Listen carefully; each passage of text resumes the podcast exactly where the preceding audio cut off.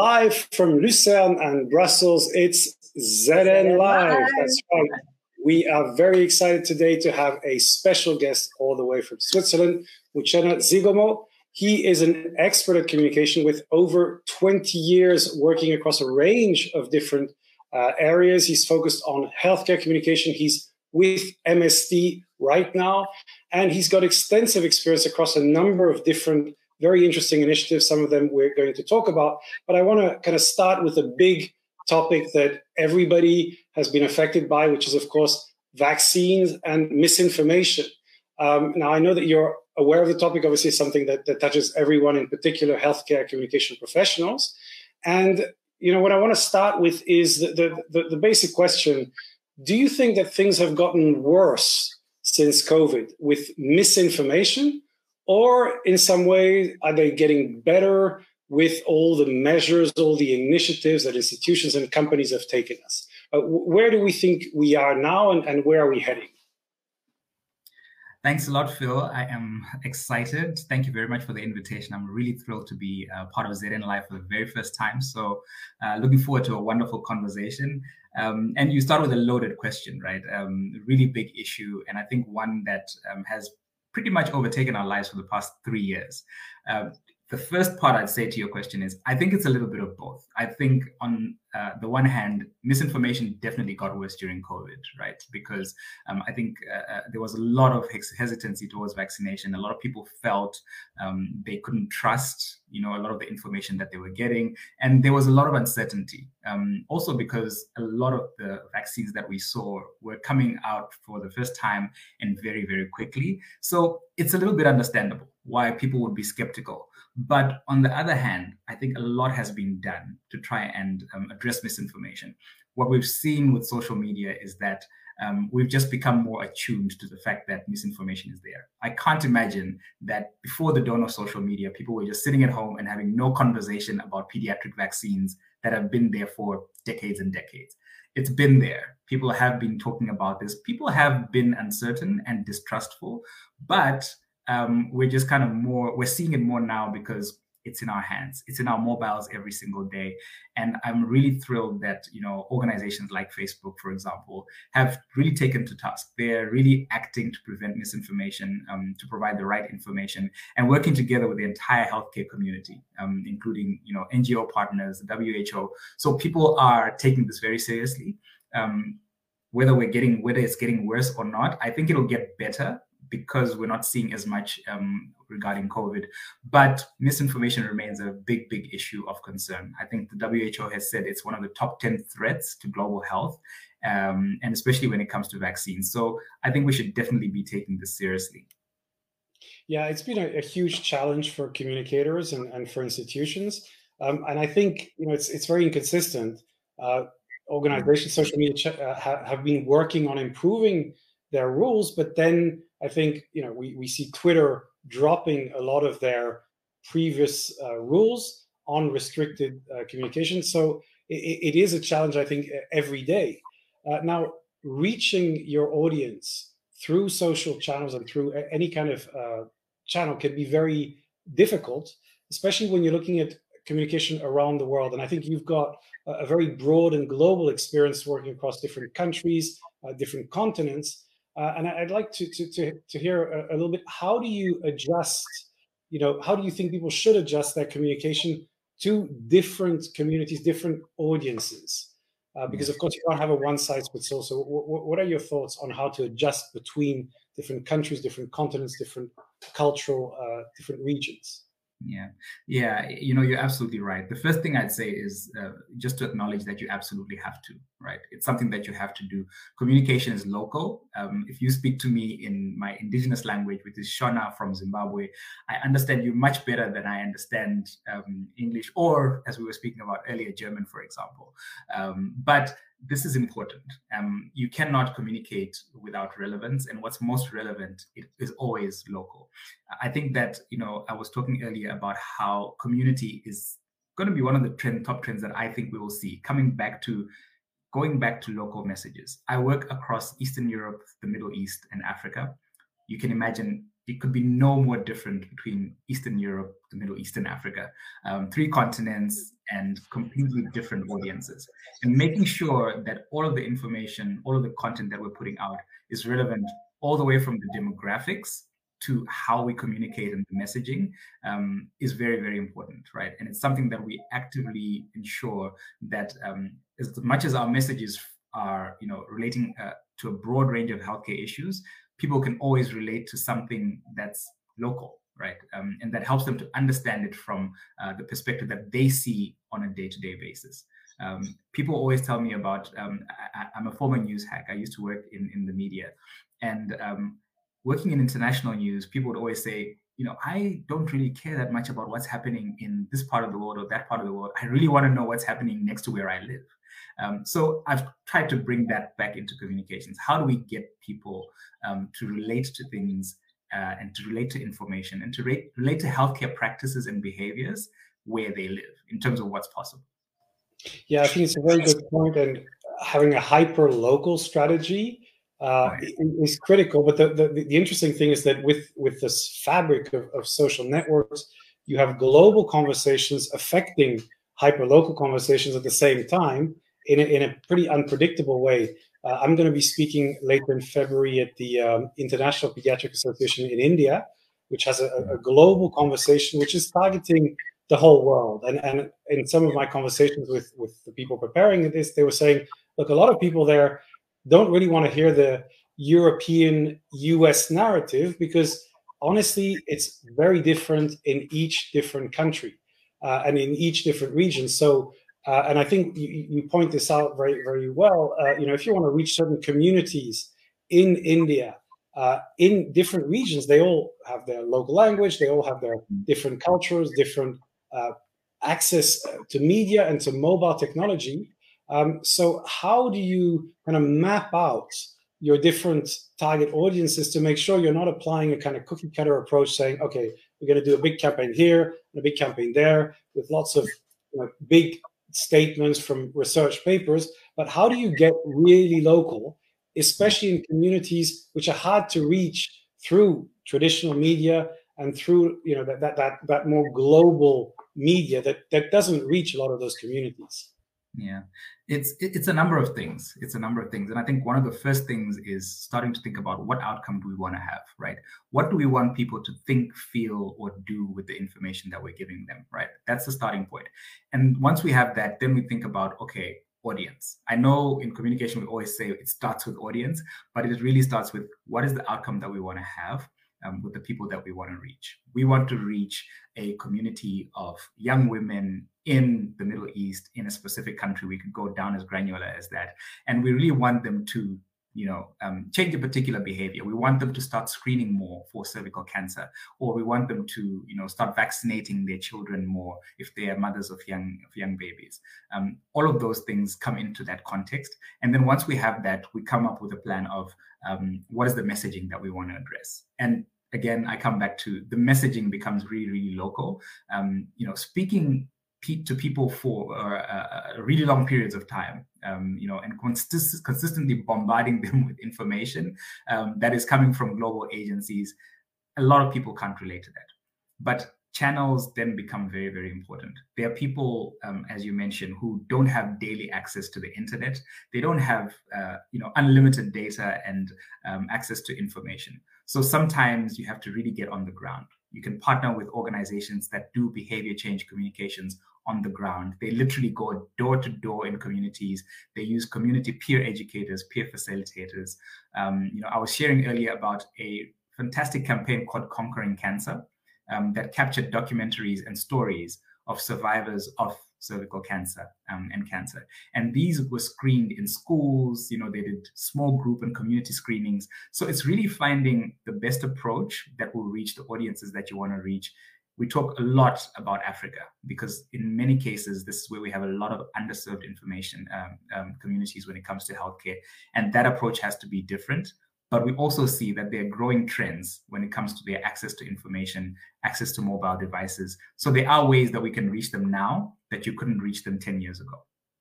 So that's fascinating. Thank you, Muchena. I, I have a question about gender because you read a lot about how medicine is developed, tested, and tested only on men or mostly on men especially in the past, but I think it might still be the case to a large extent now, not just only on men, but also only on white men, uh, for example. Uh, is that still the case? Is that changing? Um, is it safe for me, other women, uh, to take the meds? Or because you hear a lot about things then not being safe for women or not being safe for mm. women who breastfeed. Often when you read meds, it says it's not actually safe if you're breastfeeding or like it's just not. I understand it's difficult to test, but uh, yeah. to what extent is it safe uh, are, are is are things changing so that uh, you know we're not no longer seeing men as the the the human and women as sort of a, the secondary citizen yeah. yeah absolutely so that's a really really good question um, and i think you know on the one hand, there's a scientific element to this, and it's the last thing that you spoke about. Um, there are hormonal issues when it comes to women. There are a lot more factors that would um, remove women from you know the pool of people who would have clinical trials run um, you know if you are breastfeeding if you are pregnant and this is part of the reason why the trend that you're speaking about it was always predominantly men i think what's changing is a growing awareness among female audiences of the need to participate right um, i think people you know scientists and researchers in, in particular um, are very attuned and very um, you know focused on making sure that it's always about safety more than anything else um, the safety of any medicine. No one wants to participate in a clinical trial if they feel like they're going to be a guinea pig or if they feel like something, something could go wrong. And this is why it's important to make sure that people get the right information, accurate information, and the proper scientific information. So you are right that um, you know and i won't even say historically because i think it's still correct today but there is a reason for it and i think it's just making sure that um, as we continue to develop medicines and vaccines and, and, and healthcare products in general, that the involvement of women um, continues to grow. And I think that's something that needs to continue. Uh, awareness is important. It's not to say that women should, you know, uh, participate less in clinical trials. They should just be aware of what it what they're going into, right, and what the risks are and what the opportunities are. Um, but we cannot have broader access to new medicines if we don't balance out the gender issue. So yeah. when, when after the COVID nineteen vaccine was released, there were a lot of stories, and I don't know to what extent they were stories, to what extent they were facts, and I don't I don't know if any formal communication ever went out, but that there were problem with menstruation and so on, right? Like that a lot of people reported a break in in you know a stop or and that that, that it returned. Uh, is that because it wasn't tested? Is it not even true? Is it like and and and do you feel that a more formal response should follow? When when such stories pop up in the uh, in the news or in uh, in people's societies. Yeah, I think that um, you know I, one of you were talking about about books earlier. I loved a book by um, Professor Rosling called uh, Factfulness, um, and it talks about how you know a lot of information that goes out there is misinformation, um, and because it's on the it seems to be on the basis of scientific facts. Sometimes people believe it, I think that um, you know it's it's definitely important that people have the right scientific basis. Um, there's no doubt that no one should be participating in any kind of um, healthcare trial if they have not contacted their doctor first, right? If you if you have any conditions. Um, so I think you know what I'd say is um, yes, there does definitely need to be formal communication um, so that people are aware. Uh, but I do think that there was, like we reported, a lot of misinformation when it came to um, COVID in particular, right? Um, and especially because there was a lot of fear mongering, in my opinion, um, because people did not know what the world was facing.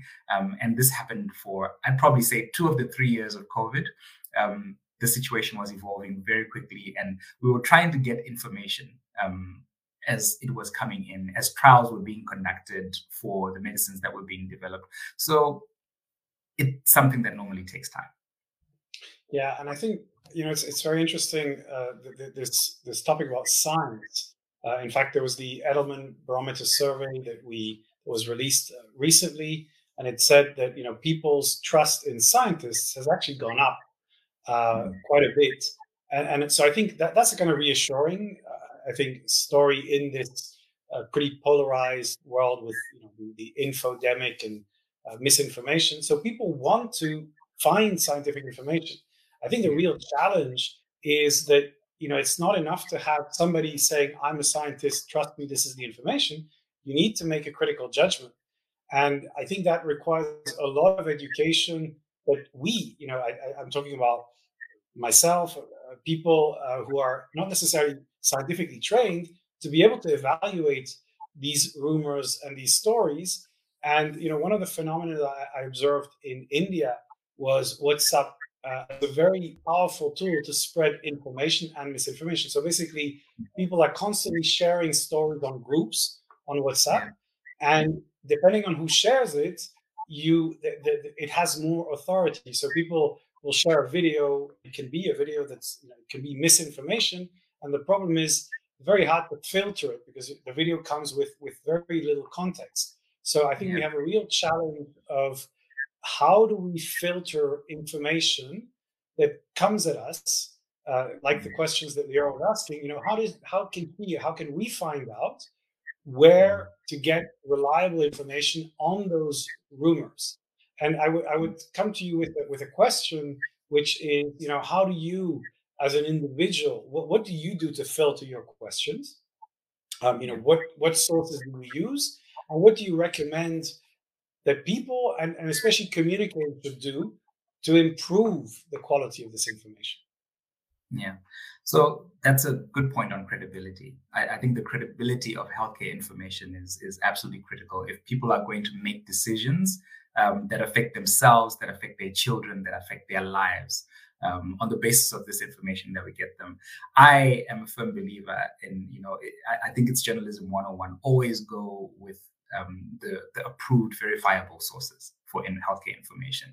So sources like the WHO, sources like um, the CDC, the healthcare authority in any country is the best place to get the most accurate information. Um, and the good thing is, even when they're wrong, they will still come back and they will always formally let people know that there was an, you know, um, um uh, this is what we understood based on the information that we had uh, at that given time. But at least you can always go back to that, and it's a verifiable source. Um, you know, healthcare practitioners, and, and, this was an area that got a little bit shaky as well during the COVID era because we saw a lot of healthcare practitioners that were hesitant, for example, when it came to vaccination, or that were also, you know, putting emotional information that didn't have scientific basis. So I would always say, you know, trust the, the, the legitimate, credible healthcare sources, the big organizations, because they've got numerous gatekeeping processes, right? Um, by the time information comes to the public, it has gone through a number of different checks. Um, it has gone through, uh, uh, you know, data cleaning processes. Um, so it's it's it's very difficult for random information regarding people's health to be passed out there. And this is why I say keep to the credible sources, um, engage with you know uh, uh healthcare regulators because um, they try. And as difficult as it is, um, I appreciate the effort that goes into making sure that people have the right information. Um, we, as pharmaceutical organizations, also rely heavily on those kinds of organizations because they vet not just our own um, um activities, but you know, for the whole industry uh, and the whole healthcare industry, not just pharmaceuticals. So it's important. Yeah. So we have Daniel saying, "Hello, guys, happy Friday," and Jesus asking whether we can use AI to help fight misinformation. Um, and I think it's interesting. You know, we've seen some initiatives with chatbots trying to answer questions. Um, and I, I'm wondering whether you think perhaps this technology, I'm sure it has to be managed properly, but can help us to kind of filter uh, the, the, things because everybody doesn't know where to go on WHO. So what you, ideally you'd want to be able to go to a place to say, hey, I, I have this question about this.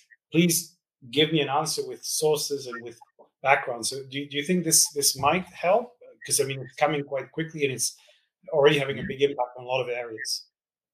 I think we're at the point where um, we need to make sure we're keeping the options as open as possible, right? And I think it's something that's definitely growing within healthcare.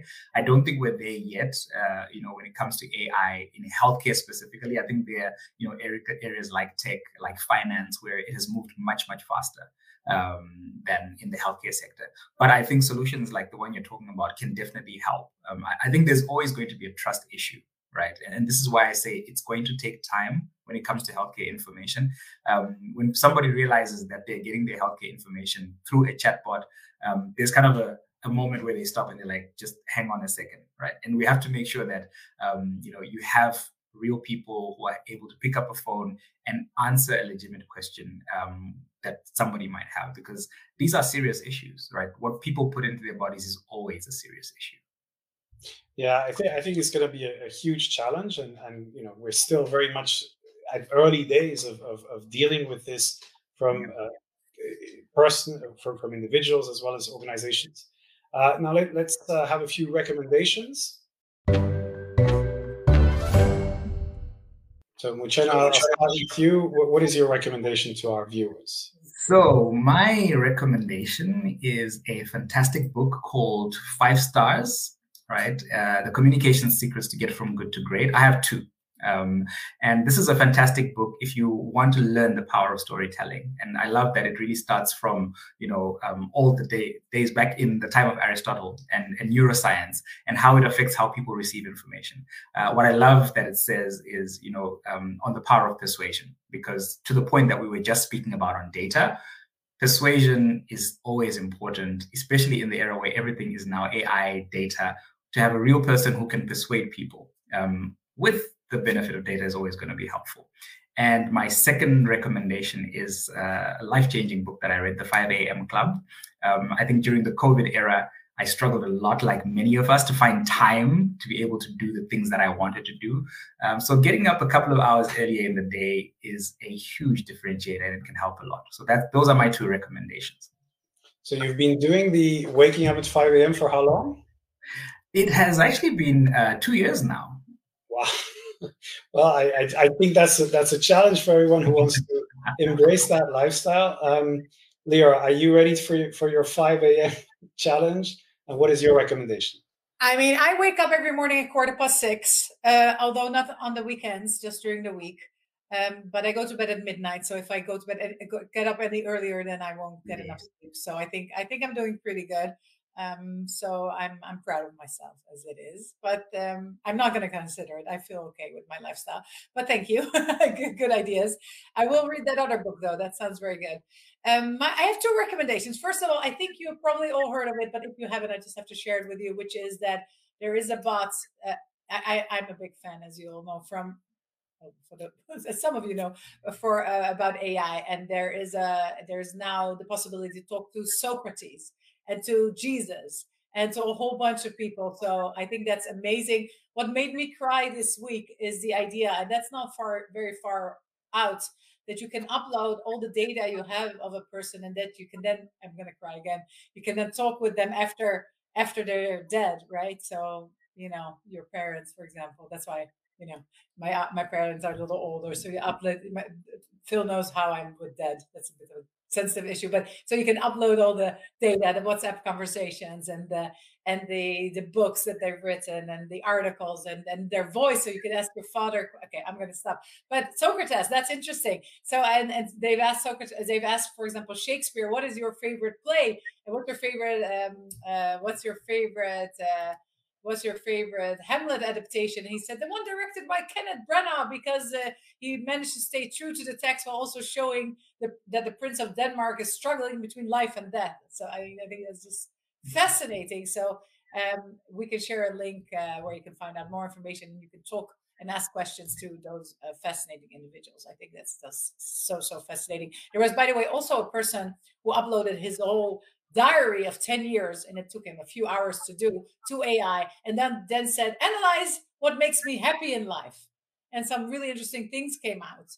And uh, and so we can all be happier thanks to ai i. Mean i'm just i'm just flabbergasted. I am i'm so excited. And also another person who uploaded an hour interview that he had another interview but a session he had with a psychologist and also analysis. So i mean I, I think AI is just brilliant. So I recommend AI in general, and not just AI, but just to read up on this and read all the stories and test it. And it's just fascinating stuff. And apart from that, language, I recommend language, learn languages.